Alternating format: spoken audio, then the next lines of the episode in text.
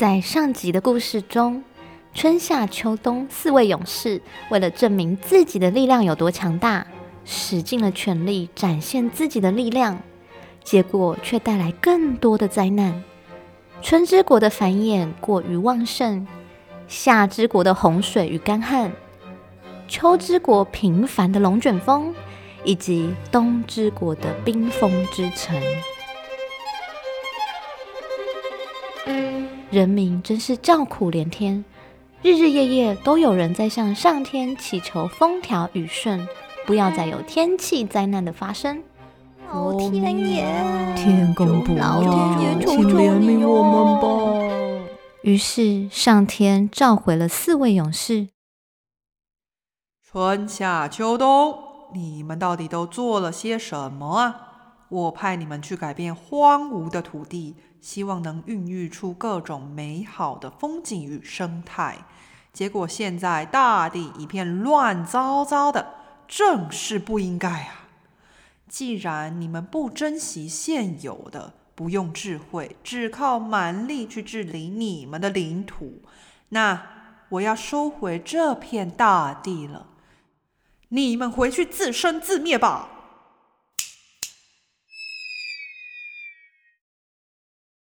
上天大王不过一弹指，春夏秋冬马上被弹回到地面上。同时，他们发现这段期间，国土又变回从前那片荒芜的样子，没有美丽的河川，也没有茂盛的植物，人跟动物都消失了。四位勇士瞬间紧张了起来，并且互相责怪。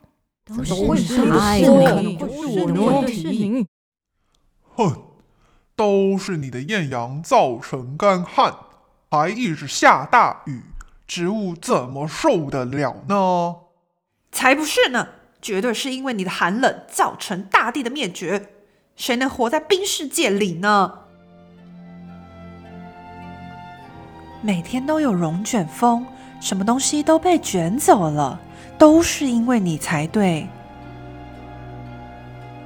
一直创造新生命，但你却不懂休息，让这个世界处于生物过剩的状态，养分都不够了，生命也需要休息呀！难道你们都不知道吗？求知勇士话还没说完，忽然恍然大悟：对呀、生命万物都需要休息，我都忘了自己最原本的初衷。我当初降落到这片土地上，就是希望大地放慢脚步，好好沉淀自己的心情与步调。我的国土曾经那样惬意，那样美，我所创造出来的红是最美的红。春之勇士也开始反省自己，我的国土曾经是那样和平，鸟语花香，我们有最旺盛的生命力，我们的绿是最亮丽的绿。没想到这片过剩的绿，却让整座城市变得黑暗。夏之勇士接着说。我们曾经有最耀眼的颜色，当太阳快下山的时候，大地都会变成一片金黄色。我的子民还喜欢在温柔的河川旁边戏水，连水里的小鱼都喜欢和它们玩在一起。没想到后来河川变成可怕的怪物，吞噬了他们的家园。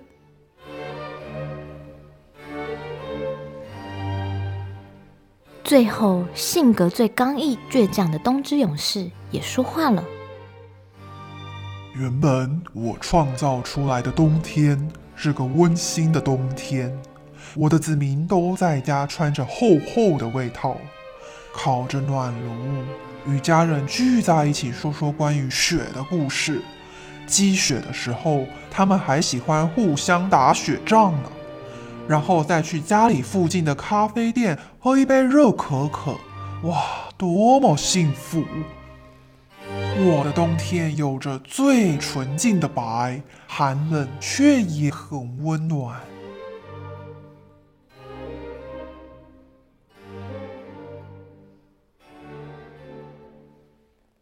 四四位勇士沉默不语，他们彼此都在回忆，并且思考事情怎么会变成这样呢？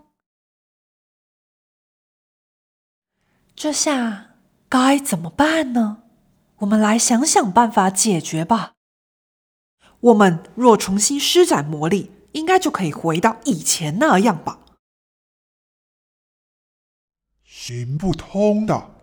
上天大王已经收回了所有的东西，现在已经没有区分四国了。我们的能力也不足以让这片土地回到以前那样。到底怎么办呢？这时，最内敛而最具有智慧的秋突然说：“若是我们互相合作呢？”春夏秋冬互相看了看。当我的落叶凋零到一定程度时，请冬天出来吧。冬天可以暂停我的落叶。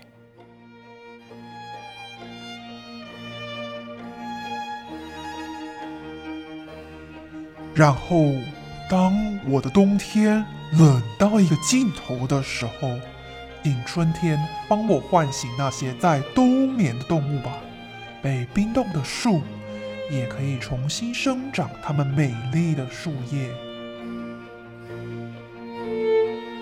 当春天的茂盛与毛毛细雨已足够滋养大地时，请夏天出来帮我提醒他们要保持活力。更闪亮的未来在后头呢。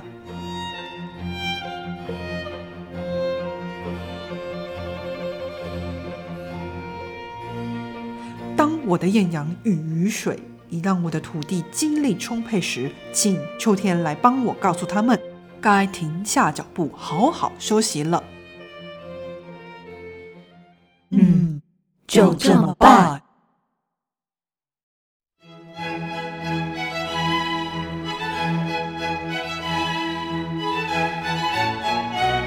于是，春天的花开了，夏天的艳阳高照闪耀。秋天的红枫染遍了大地，冬天的雪白给万物带来宁静的美。我们开始有了四季的轮替，因为春夏秋冬勇士的互相合作，大地一片欣欣向荣。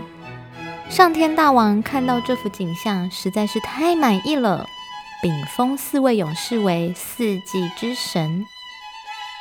四季之神的传说。也被地面上的人们代代相传。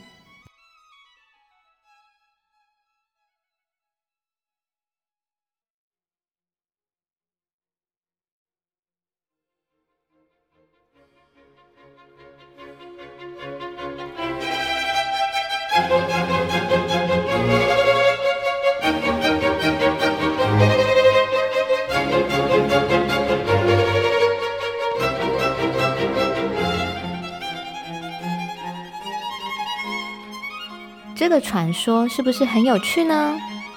大自然有着四季的变化，真是一件幸福的事情。这个原创故事的灵感来自于一首音乐作品——巴洛克时期的音乐家维瓦蒂的《四季》。《四季》是非常著名的古典乐曲。